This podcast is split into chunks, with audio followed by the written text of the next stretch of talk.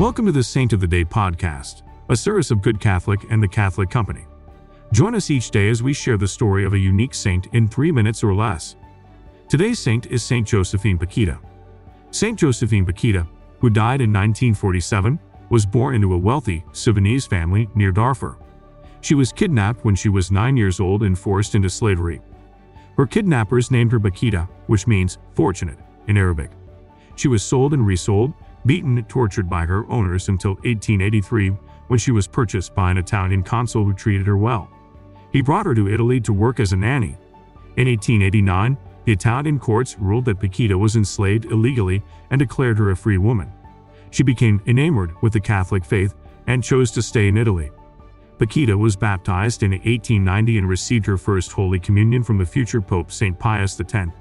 She took the Christian name of Josephine, and in 1896 entered the Institute of Canossian Daughters of Charity. She was affectionately called Our Black Mother by the Italians as her amiable spirit and warm heart won the admiration of many people during her 50 years of religious life. She was known for her charity towards children and the poor, her indomitable spirit during the hardship of slavery, and her joy in religious life. St. Josephine Bakhita is the patron of Sudan, and her feast day, February 8th, has been designated the International Day of Prayer to Stop Human Trafficking. I invite you to say a prayer for an end to violence and corruption in both Sudan and South Sudan. St. Josephine Bakhita, pray for us. Thank you for tuning in. This is a Good Catholic podcast. If you like what you heard, check us out at goodcatholic.com and make sure to subscribe to our YouTube channel.